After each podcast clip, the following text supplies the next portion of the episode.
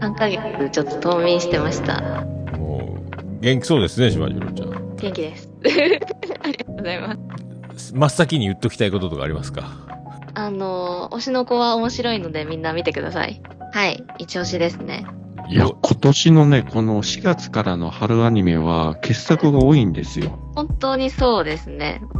あと、スキップとローファーとかね、動あ物のはい可愛すぎクライシスというね、可愛すぎ、暗いし。まあ、カタカナなんですけどね。まあ、単純に言うと、地球侵略に来た宇宙人が、えー地球の猫とか犬とかの可愛さにヘロヘロになってしまって、地球侵略を忘れて、ただひたすらに可愛い可愛いと言いまくるだけのアニメなんですけどね。ね、私にぴった り。最新回では、あの、みんなで友達とあの、動物園に行って、あの、カピバラが温泉に入ってるのを見てヘロヘロになってるというね、ひたすら動物可愛いという、そういう番組ですが。